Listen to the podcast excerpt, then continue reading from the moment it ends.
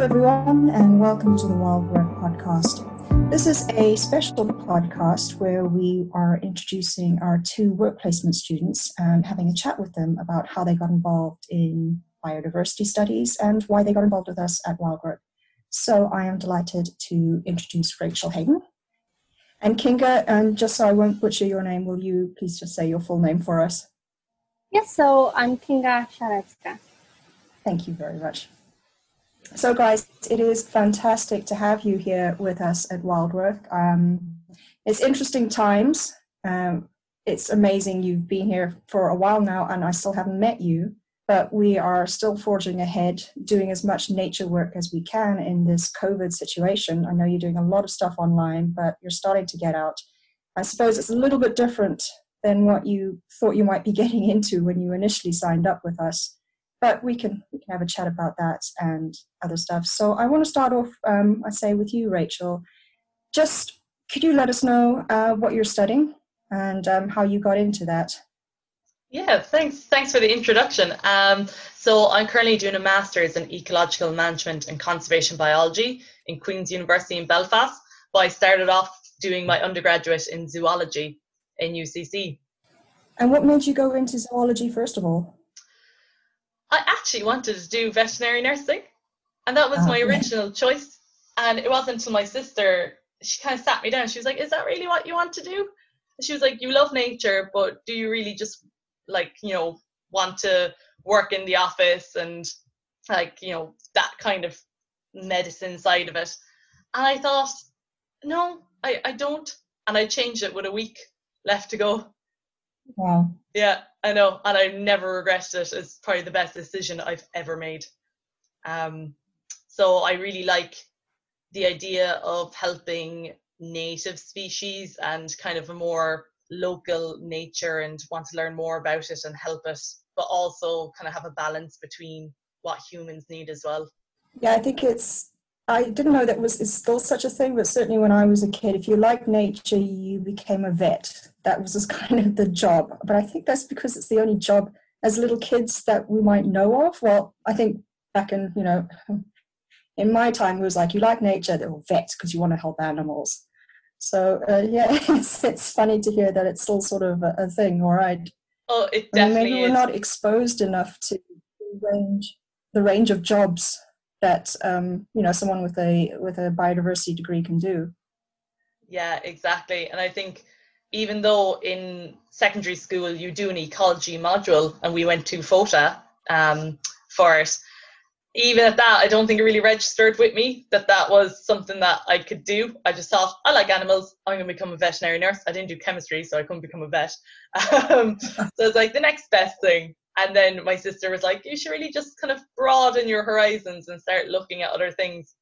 And then I found the it's biological, environmental, earth system sciences. It's a long-winded name, Bees, in U C C. And I was like, that kind of ticks all my boxes. I was like, that's exactly what I want to do. Um, so I made the switch and I'm happy with it. And Kinga, you are at U C C, aren't you? I am, yeah.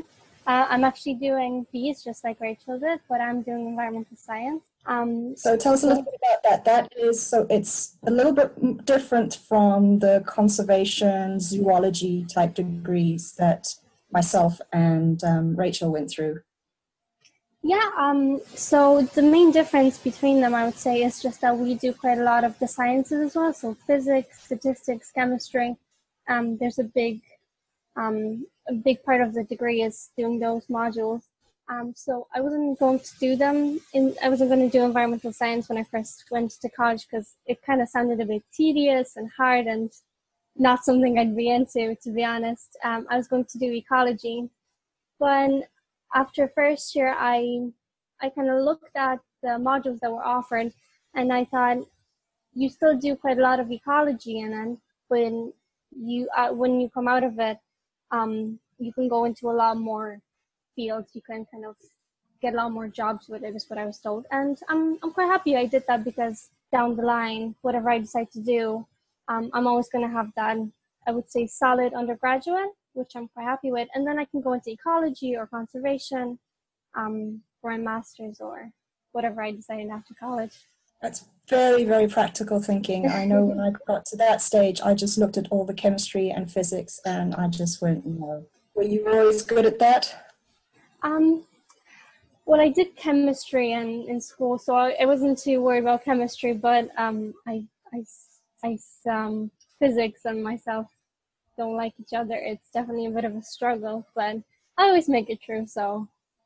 And that course, it, does it still have a, a fair bit of zoology, ecology? Do you still sort of learn about, you know, say conservation, those types of subjects? Yeah, we do. We do those modules as well. It's just obviously we might do only one or two each semester as opposed to four or five.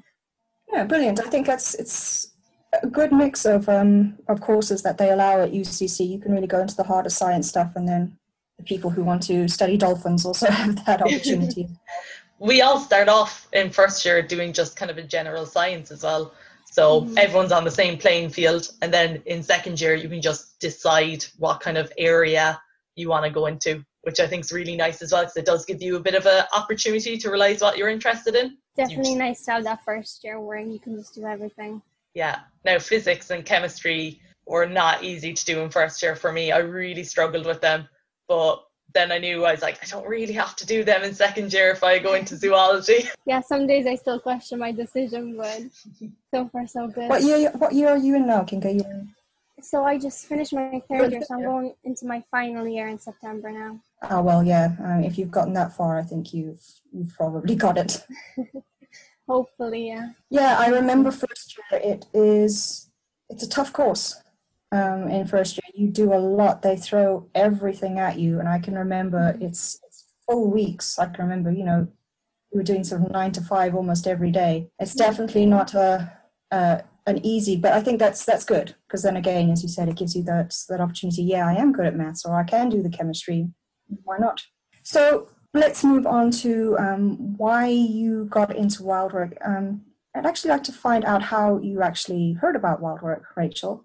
I heard about you through someone in college, and I knew that you were doing like day courses, and I'd been out of college for a few months and I didn't want to get like rusty. I wanted to keep up my skills. So I did the bee and butterfly identification day course with you, and I went to that while well, it was two days that I did it. Uh, and that's how I heard of you. That's how I learned about you. And then it just stuck with me. And when I went back to do my master's and I had to think about where I wanted to do my work placement, obviously, you know, what I want to do career-wise in the future came into it. And I thought, uh, Wild Work, I had such a good day out learning, seeing what's around. Through that, I just kind of kept it in the back of my mind. And I actually just sent an email to Wild Work. That's how I applied, out of the blue. And then I kept following it up. And tell us a little bit about what you're doing with the work placement. You're actually incorporating the work placement um, into, uh, it's a project you have to do in, in your final year, is it? Yeah, exactly. So for the masters, you do a project or you do work placement. So I want to do work placement to get some practical skills and just learn about really the working environment. And then in that, you just have to do a smaller project. So when I originally reached out to Wild Work and I was talking to Will, and we had a, a wet, what's called a wet project. So when you go out and do field work, had one of those set up, and then everything with COVID happened. And, you know, life got turned upside down a bit, but it, it was amazing. We just very quickly decided on a dry project, which is just one that you would do remotely. So I'm based on a computer. Um, so what I'm doing is I'm looking into climate change and how we can manage our landscape to be more biodiversity friendly, but also hopefully have a positive impact on climate change. So I'm just reading a lot about that now, kind of writing it up, seeing, you know, what we can do to help. Aside from that, then we're doing a lot of social media. So with the podcast, then we're doing a Wild Work placement series on Facebook and Twitter. And now that, you know, restrictions are lifting and there's a bit more leeway, I've been able to go out and do field work. Which is the best part of it all. It's nice to get away from the computer for a bit, all right. I like, I feel like just I'm taking in so much from going out. Learning about plants, learning about how to manage different wildlife, different habitats. It's really interesting. So I would say my work placement, actually, although it got a little bit, you know, changed because of COVID, I think it's worked out for my benefit because I'm getting a lot of project management, time management, organizing like, you know, podcasts, social media, but then I'm also getting fieldwork now. That's great. And you're, you're obviously taking advantage of that as well. Definitely. And Kinga, um, it was a bit different with you. I know Wild Work um, actually offers placements to U C C students. They do, yeah. I just got an email from my module coordinator and I saw it and I immediately thought this is perfect, so I applied and here we are. So tell us a little bit about what you're doing. So I'm mostly involved with the biodiversity action plans with FEMBAR. So I haven't actually gotten a chance to go out in the fields just because of COVID and everything that's going on with the university and that, but we're trying to sort through that. So hopefully in the next couple of weeks, I'll be able to go out as well and um, experience everything that Rachel has mentioned. So I've been just doing some research at home as well, but it's not too bad. I feel like I've used my time well to just do all the reading about biodiversity action plans and kind of biodiversity in like residential areas and just all sorts of things. And I'm doing my remote project as well on that. So yeah, it's, it's going well. And, you know, with everything that's going on, I feel like Wild Work still has given me a very good opportunity to, you know, to learn and to get all these new skills. Yeah, and I think that's that's quite different then from what your course in environmental science, you know, would be focusing on. I think biodiversity action plans would not be something that you'd be doing a lot of. I've never really heard of one before I got here, and yeah, it's it's been kind of different because I think I'm quite familiar with a lot of things that go on with, in Wild Work, but when I first started my work placement, It was a it was a bit of a shock to the system, so to speak, when I heard you all talk about kind of different things that I I'm familiar with in college, kind of like wildflowers and biodiversity and that kind of thing.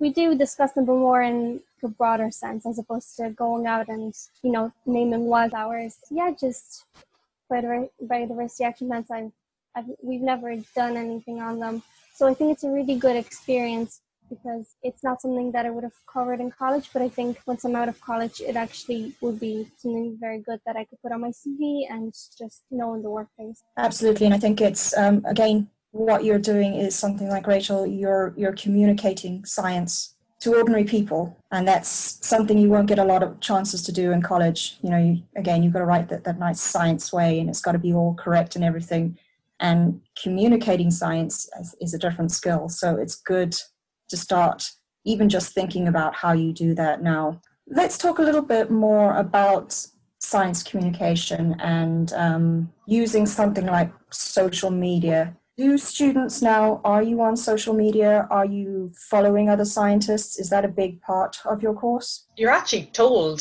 well, at least I was told in my undergraduate and in my master's, that you should have Twitter. It is highly recommended to have a Twitter because it's where everything goes on. Jobs, it's where you're getting the most recent like research that's available as well. It's networking, you're able to talk to people. So I do use Twitter just for that. There's so many different areas and people that you can follow. I follow a lot of community-based ones, and then people that are doing PhDs and research. And then there's like flower hour on a Sunday. And that's really nice, really positive. So far, I've had a very positive experience with Twitter and using that.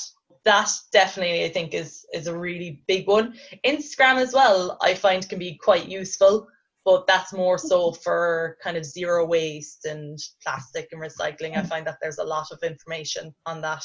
Well, it's, it's great that, you know, we, we at Wild Work, we do spend a little bit of time on social media. It takes up a lot of time to do it right and to, to keep it engaging.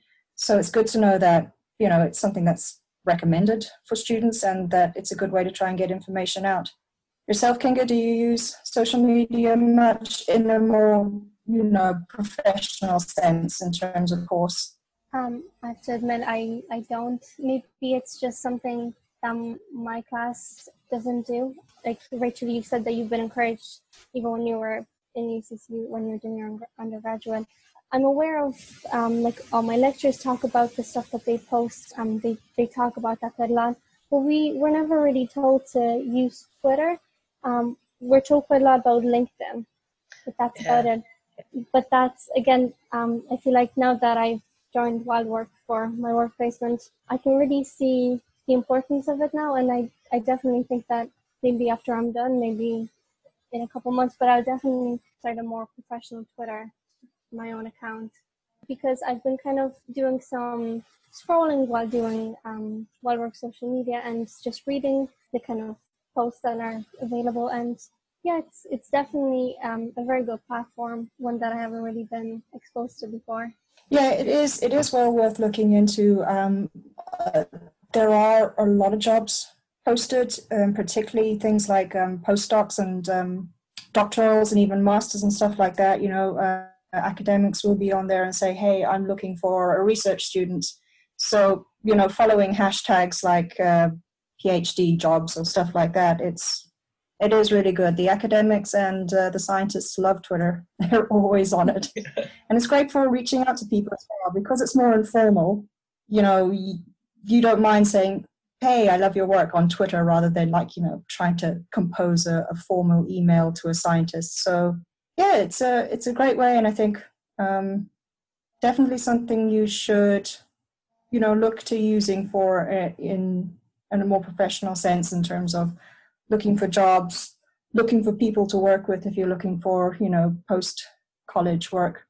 The other thing I wanted to talk about, you mentioned um, heading out and doing some field work, and that that is something I think going into a degree that I really found you don't get a lot of um, experience in. Is that this, is, do you have the same experience? Yeah, I'd agree a lot with that, uh, particularly now that I've done an undergraduate and I'm doing the master's as well. A lot of time when you go out and do fieldwork, what you're really doing is going out with a notebook and just writing down what someone else is telling you. That's the way I find it a lot of time. It's just, okay, so we're in this wet marshland and this is here and this is here, and and you don't look at anything, you just write it down. You're miserable because it's probably cold and wet as well, and you just want to yes. go back. You know, you want to go home, you're like, yeah, okay, let's just write this down. Um, even for my master's, we did the same. We went out to different, different sites to see what people are doing for conservation and biodiversity.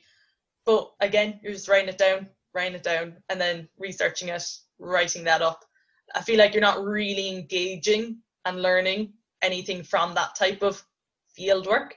But then going out with Wild Work, I'm actually picking up plants. Yeah, I like learning them. Now I am writing down what they are so I can look them up later, mm-hmm. but it's far more engaging. But I go out into the field and I just feel like I don't actually know anything practical. I know yeah. so much background knowledge on plants and animals. I know how they evolved. I know how they interact. But then I go out and I'm like, what is this flower? And it's yeah. a kind of disengagement between the two of them. So that's why I think work placement really is beneficial, because then you're meshing the two. Yeah, absolutely. As I said, I don't think it's a fault with the course. I don't think they could fit something like that in no. with, with everything you have to do, particularly, you know, in a course like yours, Kinga, where you're, you know, you're learning so much with the hard sciences as well. So for students particularly have an interest in that sort of thing, I think they do have to take the initiative and yeah, go out and do it themselves, or try and find, as you said, a work placement that allows them to do that. Yeah, and I so, don't think um, students realise it until it's too late as well. Certainly for me, it wasn't until I was done my undergraduate and I was like, I really should have probably used my time more to get that kind of that um, extra experience. Yeah, yeah, but I mean, at the time, I, I can remember you're learning so much new stuff and so much, it's all so cool and it's all so much, your head is just like blowing up every day. The last thing you think is, right, now I have to go out and uh, learn five wildflowers. But I, I can see already in your social media posts the, the stuff you're learning and the stuff you're teaching. I never knew uh, about the, Kinga, your last post on the, the what was it again, the Forget-Me-Nots? Forget-Me-Nots, yeah. Um, just for anybody who hasn't seen the post, it's um, basically the post just says that uh, Forget-Me-Nots have a very like sweet, pleasant scent, but you can only smell it at nighttime because during the day they're basically completely odorless. And I just came across it when I took some nice photos of Forget-Me-Nots that I just really liked, and I thought they'd be great for social media. So just started looking them up, just all types of things. And I just came across that fact and I was like, that's actually really interesting. I don't think that's something that most people know. I've never heard anybody mention that. Yeah, I didn't know it either. Um, it also really makes me want to go out at nighttime now and find some Forget-Me-Nots and see what they smell like. No, that that's great. And I think, you know, that's it. That's that's science communication. That's getting people interested in, in wildflowers without, you know, having to, to explain something really sciencey about them. That's something that'll stick in their heads. I know, you know, that is something that'll stick, stick in my head now. And um, I'm also, you know, I have to go out and find a patch of um, forget-me-nots so I can smell them at night now. Yeah, I think it's it's great. I've been doing quite a lot of IDing plants and birds and pollinators. And when I first started, I kind of thought, like, oh my God, like the amount of species out there, like how am I ever going to like get to know all of them all? But I'm, I've only been doing it for two weeks now, I think. And I'm really starting to see the difference. I'm just walking around or like driving in the car in the evening. And the amount of things I spot now, I'm like, oh, that's, that's like a large bindweed. Um, but yeah, it's, it's really making a difference. And I'm, when I first heard it, I was just really overwhelmed, but I'm really grateful that I got to do it. And I think even when I'm doing my work placement, I'm just going to continue using my apps and taking photos. Yeah, it's like what Will said about plant blindness, because I brought that up as well. I was like, I'm starting to notice self-heal the flower. I'm noticing that everywhere now, which I never would have. And he was like, oh, that's actually a thing. It's called plant blindness. So I looked into it, and it's just, there's a few different reasons why, but like a lot of it is just that you don't notice, you're a bit ignorant to it, or when you look at nature, what you see is green, and that's all you see. So now I'm the same. I just, yeah. I keep spotting things when I'm walking around, and I'm like, oh, I know what that plant is. I know what that plant is. And I'm like, oh, I'll have to look that up later now, whatever that is. Yeah, I'm horrible to go on walks now, because every few seconds I'm like, oh, look at that. I have to stop and take a picture. Yeah, I was just about to say, are you turning into those people who say, you know, you can't let another person walk past a plant now? You're like, whoa, whoa, whoa, whoa. Look at this. You just walked past this. It's actually, it's so satisfying, though, to know what is around you as well, because a lot of people, they just expect that I know everything when it comes to nature. Because I did zoology and because of my master's, they, they just assume. And I have to be like, no, I actually really don't know yeah. that much. And, and I don't know what I do know, kind of thing. So now whenever we walk past something, I'm like, that's kidney vetch. I'm like, that's, you know, that's wild carrot. Uh, it's really nice to be able to like have something to show. Yeah, I, th- I think you also kind of start appreciating how intricate nature is, because when you're just kind of, like you said, blind to it, you just you look at a fly and you're like, oh, just just a random fly, like I'm not interested in that. But when you actually start to like research what their life cycles and their, you know, how they look and how they function, there's so much to it that, you know, how this species has evolved to like fit perfectly into their environment that you never would have known if you just hadn't taken the time to do it. Exactly. I don't think there is a boring species on Earth. So, um, tell me one of the fascinating things you've learned out on the fieldwork so far, Rachel. I know you were out the last couple of days. There's been a few, like, really interesting parts that I wouldn't notice myself, like walking along amenity grassland, and there's a little bit of bare grass, and immediately Will is like, let's look to see if there's any solitary bees. I, mm-hmm. I wouldn't have picked up on that to look for that. And then we were walking along an old wall, and it was the same. It was like, look at these cavities. There's probably something living in there, which I know, but I never would think to actually look myself. It's getting far more hands-on. And even the other day, we were looking at flowers, and Will was going on that, you know, in the pea family, and you can eat any of the, the peas that are in it. I never would have eaten a wildflower before. And I picked it up and popped them into my mouth, so I was eating them. And he's like, how are they? And I was like, they're grand, actually. I was like, they're not bad, maybe a little bit old, but I never would have done it myself. So there's a lot of different interesting things that I've been experiencing since going out and doing field work. Yeah, we don't have that that culture anymore. It might be a little bit different with you, Kinga. Are you a little bit better at foraging than Irish people? Yes, when I was a little girl, we used to go out and forage mushrooms. Now, I wouldn't do it myself because I wouldn't trust myself to do it. But yeah, it's it's definitely, it's it's kind of like a family activity, I would say, because I, I come from Poland. And yeah, but I think even maybe not mushrooms, well, like I said, we do that a lot, but uh, myself, we would always kind of, even if you don't have a garden, you would always grow things, um, just kind of like basil and oregano. And I find that In in Ireland, people kind of buy those pots in like in Tesco or something, and then they keep it for like, you know, a couple of weeks, and then it dies, and then they just throw it away. Um, whereas I think in, in Poland, it's it's definitely more of like a, you have the plan and you just have it for years. Um, and that was, that was just an example of when. I have to say, I'm one of those people, and I have done that multiple times. I have bought some basil in the pot in Tesco and left it on the kitchen counter, and I realised a week later it's wilted and dead, and I never used it in the meantime. Well, um, please ask Kinga on tips on how to make your basil last longer, because it's unreal when you do it and you actually have this. We've managed maybe six months with the basil, but no longer than that. It started to die. I'm going to try again with it. But yeah, yeah, that's that's a really good point. And I, we definitely have a more disconnect than, I mean, certainly some of the Polish people I know, even in C C A D, who go off and they, they forage mushrooms. And they were delighted because they were like, none of the Irish people even bother to look. We have these forests in Poland. We'd have to be, you know, practically guarding our little mushroom patches. And here, mushrooms just for the taking. Do you do it here at all, Kinga, or is it something that you don't no, do anymore? I've, I've never really done it in Ireland. Um, I think it, we just fell out of touch with the mushroom community, I guess. And um, yeah, but I think I think. Um, It's, I have a lot of friends who do a lot of like the, they plant berries and kind of like have apple trees, like, I mean, apple, like bigger orchards. And it's just really great because you get to go out to their farms and, you know, just really see how those, um, those roots grow and how to take care of them. And, you know, it's like very fresh fruit and it's just a pleasure to eat. And yeah, I think it's, I think, um, being able to do that when I was little has really given me this sense of like better sense of nature and what food is in a way. Funny enough, I actually used yeah. to go pick mushrooms when I was younger. Oh really? Yeah, like we used to go to the field next door and there used to be the little white button mushrooms and I used to pick them, but I didn't eat mushrooms and I don't think anyone else in my family ate mushrooms, so I don't know what we ever did with them. You just like picking up? We just used to go pick mushrooms. I presume someone in the family must have been eating them.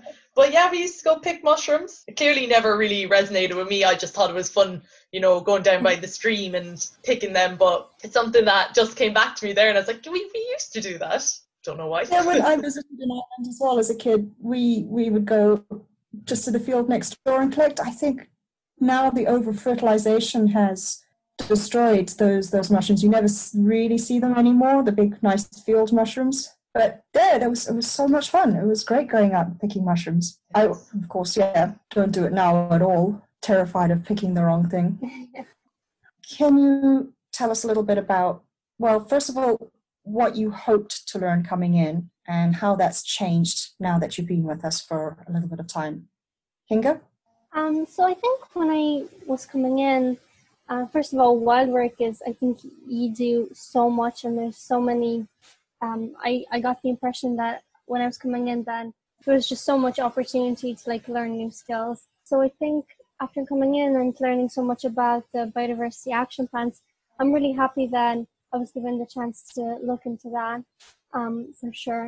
Um, and of course I was expecting a lot more um, kind of contact with the people who actually work there and like seeing Um, what you do during the day and like the field work component.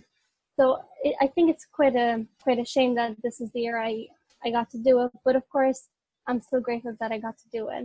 And I've still learned so much and you, you guys have just such a wealth of knowledge.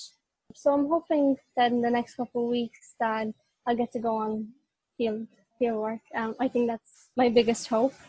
And just continue learning through, um, you know, the... I improve my I D skills and like social media. I think that's really kind of taken me out of my comfort zone as well because, like I said, I've never had Twitter. Um, I do have a Facebook account, but I don't really use it for anything. So it, it's really given me a chance to be creative, which is nice because um, you don't really get a chance to be creative very much when you're doing a science degree in college. Yeah, and, and I'm working away on my project, so I'm excited to see where that goes because it's still very new and I'm not really sure where it's going to go exactly. Yeah, that's great. Thank you. That That's really nice. What about yourself, Rachel? I definitely really wanted to work on my communication skills and kind of move away from writing science to just being able to talk about nature in a more relaxed way. I think I've definitely started to develop that now, even with my project.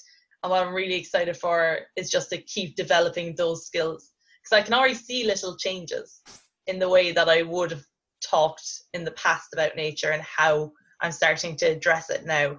And that's what I'm really excited for, is just to keep learning and keep getting more involved and feel more connected with nature. Yeah, that's great. Thank you.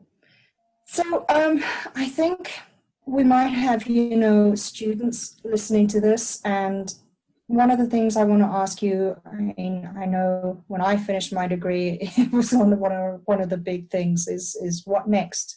So where do you see yourselves going after you graduate? I know that's a big question, but I'm just interested to see, you've had now a little bit more exposure to, say, outside the academic world a little bit.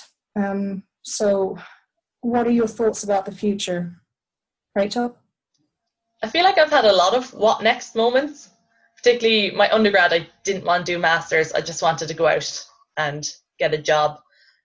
And then time passes, you reflect more, you realize, you know what, maybe it is good for me to do masters, kind of upskill.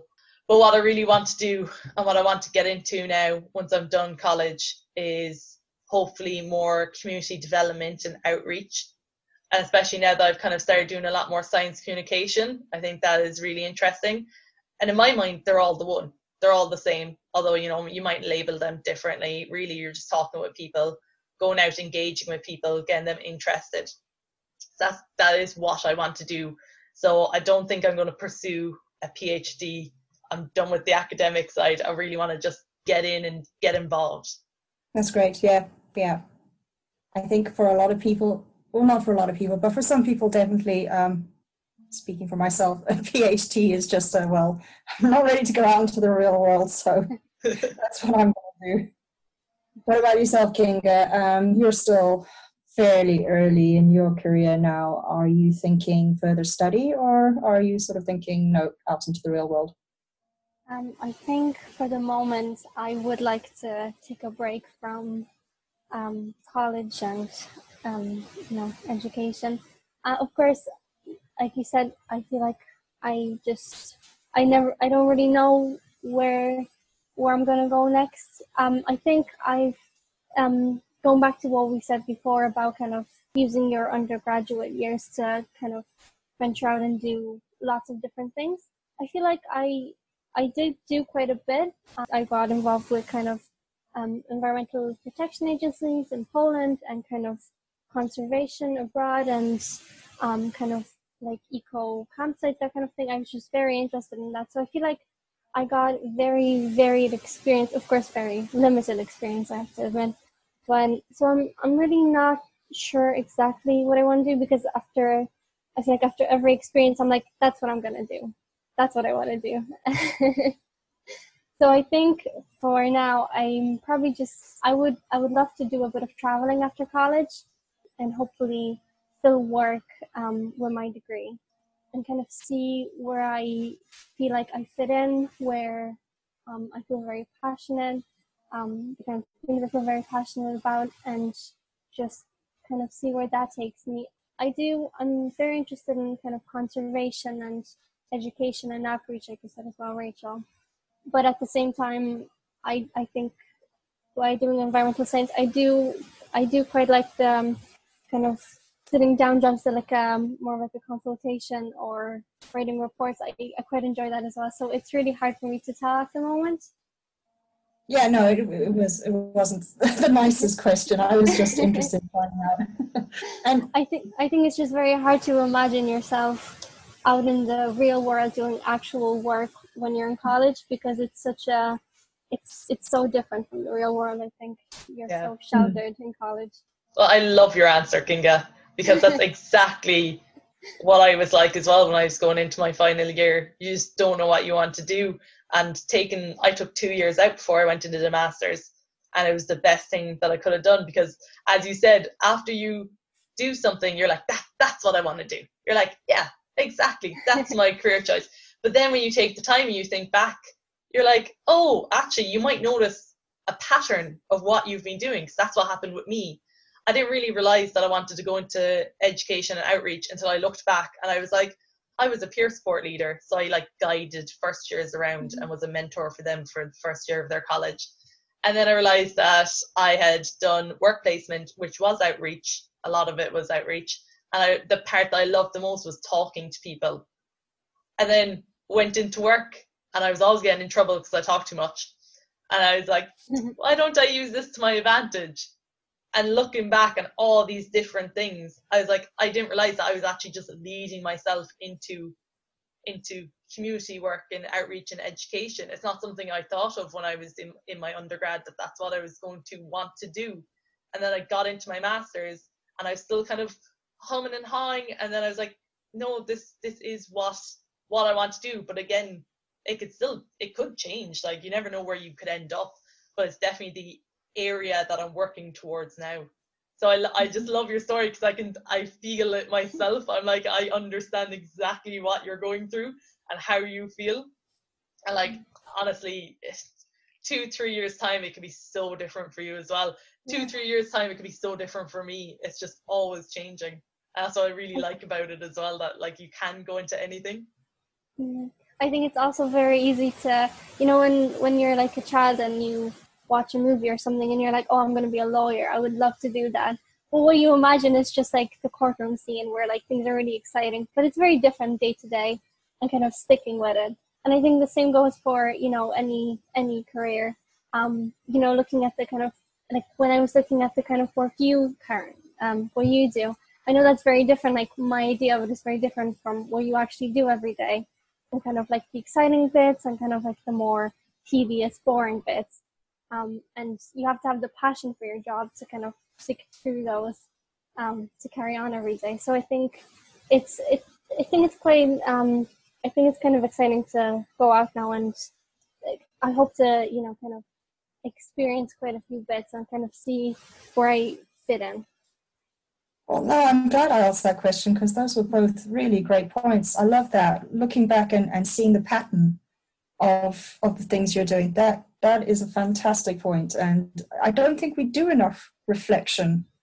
So yeah, I really like that, Rachel, and absolutely, Kinga, about what we think jobs are and what they actually are is is a really important one as well, which is probably why doing something like work experience is so important if you can while you're studying, because that can, you know, save you maybe a lot of grief. And again, going back, you know, the, what we said at the start was, I don't think we realize how many jobs there are.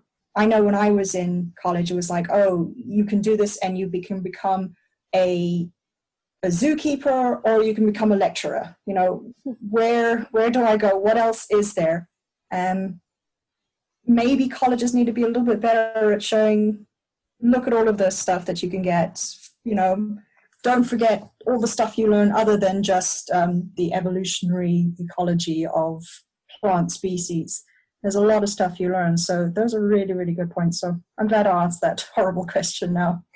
I don't know about you guys, but I always dreaded um, what, when I'm doing my degree and bees, being asked, what can you do after that?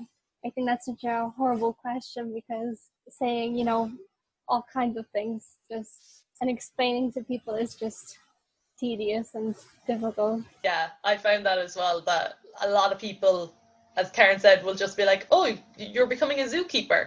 And I'm like, actually, I don't think I really could become a zookeeper. You have to do animal husbandry to be a zookeeper.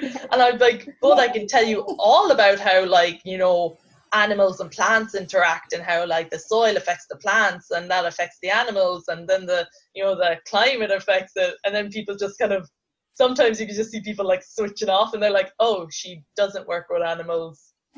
Yeah. Done. Exactly. Yeah, because that's a big thing. I think a lot of kids will come straight out of schools doing zoology because they want to work with animals, and um, zoology doesn't really train you to to work with animals. No. And even I kind of like, when I went into it, was thinking that throughout it, I realized, oh, that's not really what, what it's about at all. It's, you're removed from it in a way. And I actually really like that.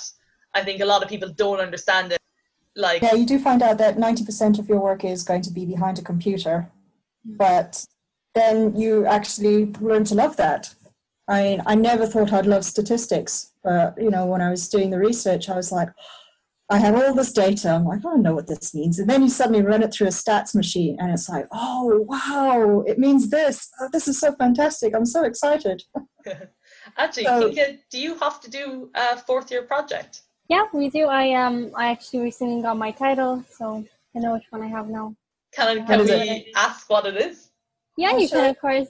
It's uh, the use of high-frequency chlorophyll data to measure marine productivity. I'll pretend so, that I know what that means.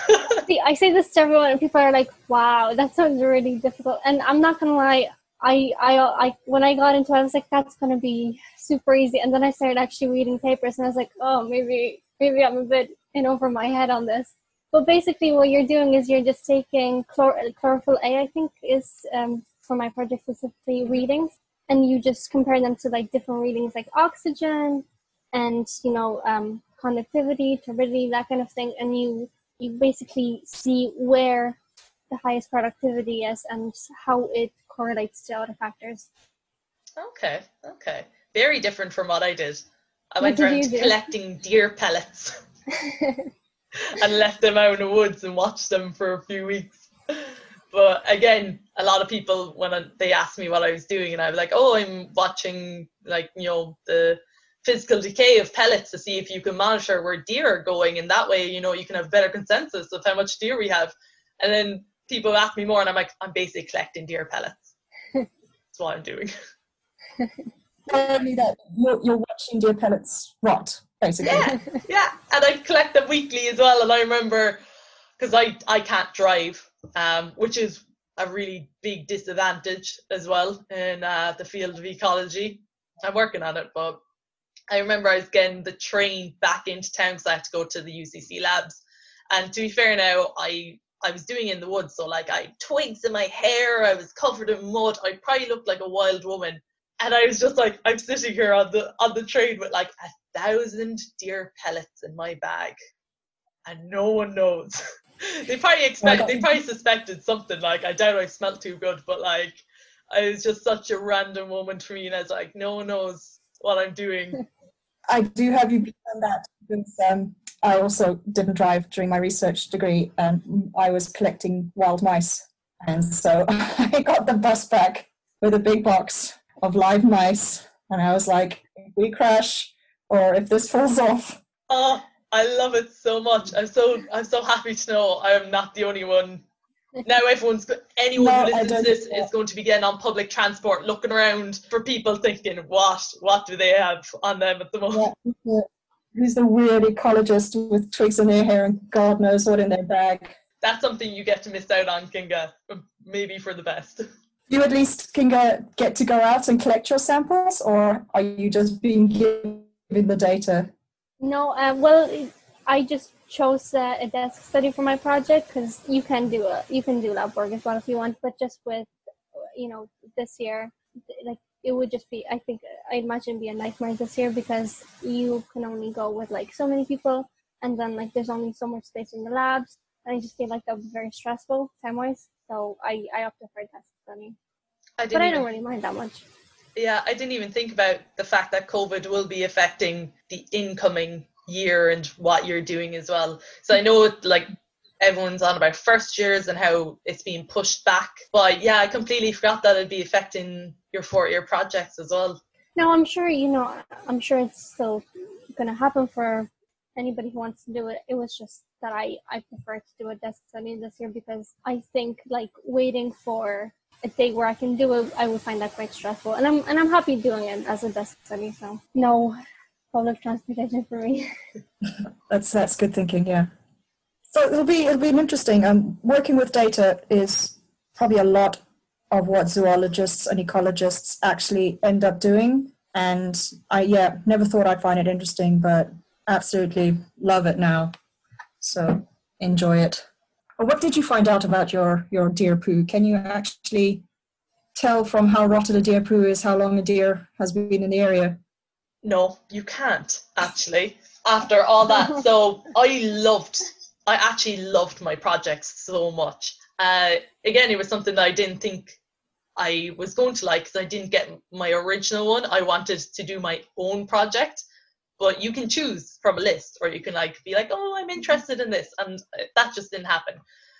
And I actually loved it. But basically, deer pellets will follow the pattern of weather. So if it's dry, they'll dry out. If it gets wet, they will just get very moist looking again. Now, they don't have like that glossiness that fresh pellets would have. So no, you, you can't really use the, the age of pellets unless it's like a very severe climate that you're in, because Ireland, we're temperate, you know, it's actually quite an even, nice weather. But if you're like somewhere really hot, somewhere really cold, you could probably do it then.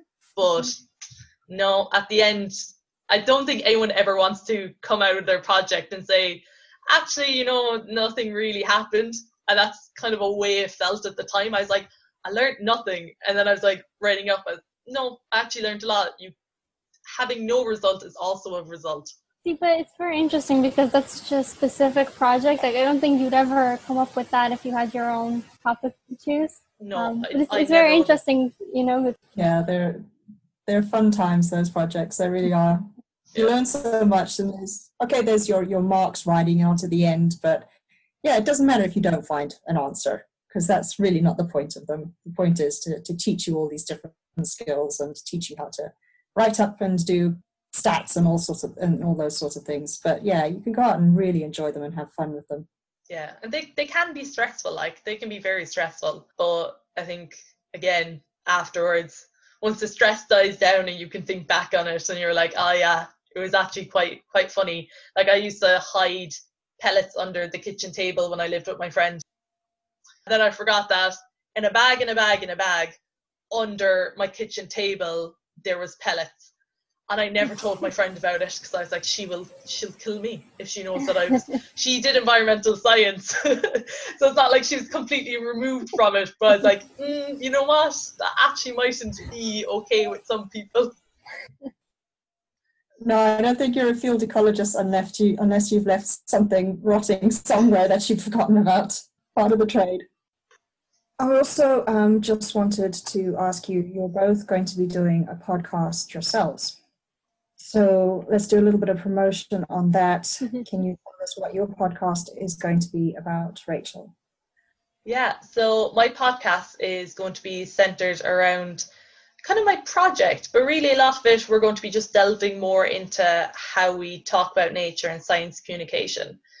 Uh, a little bit of a backdrop to climate change, because that's what I'm talking about in biodiversity. Great, looking forward to that one. Kinga, what will your um, podcast be about? Yeah, so my episode will be about biodiversity and communities, and we'll be talking about um, the link between nature and education, and kind of physical and mental health, and how bringing nature back into people's lives will, you know, benefit society. And then by people respecting nature more, how they will be more encouraged to give back to nature, and how it all ties in together. That's great. I think that's, that's a really nice one to, to have at the moment now. I think we have a lot to talk about in the context of, yeah, climate change, COVID. Yeah, great to bring nature in as, as a mental health aid. So that was a fantastic conversation. And I want to say thank you so much to Rachel and Kinga for joining me. It has been fantastic having you on. Thanks, Karen. I'm, I'm looking forward to speaking more on the subject with you later. Yeah, thank you so much for setting up this podcast series. It's been fantastic talking to you, and I am looking forward to see the rest of the podcast that will be produced by yourself and Kinga.